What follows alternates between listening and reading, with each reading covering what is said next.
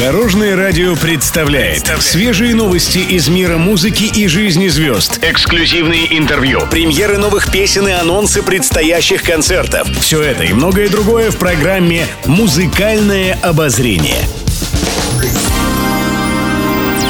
Добрый день! В студии Екатерина Крылова, и это программа «Музыкальное обозрение» на Дорожном радио.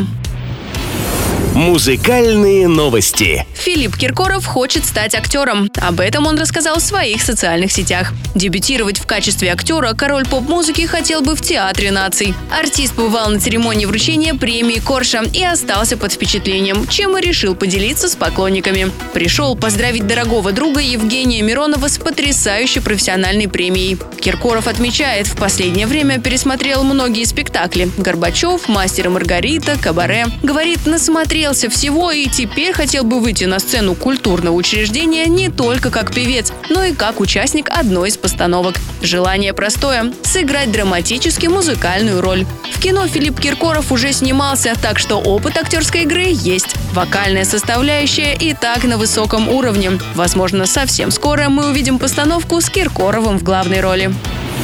Пишет пресса.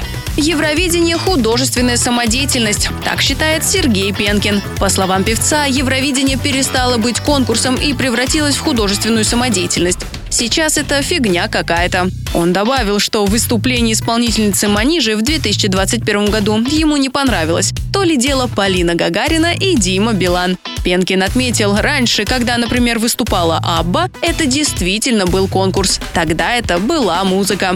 Ведь для чего делают конкурсы? Показывать таланты, а сейчас показывать почти нечего. Он сказал, что сам смог бы одержать победу на Евровидении. По словам певца, в 1994 году у него был хит для конкурса, однако он не поехал на фестиваль, так как у него не было денег.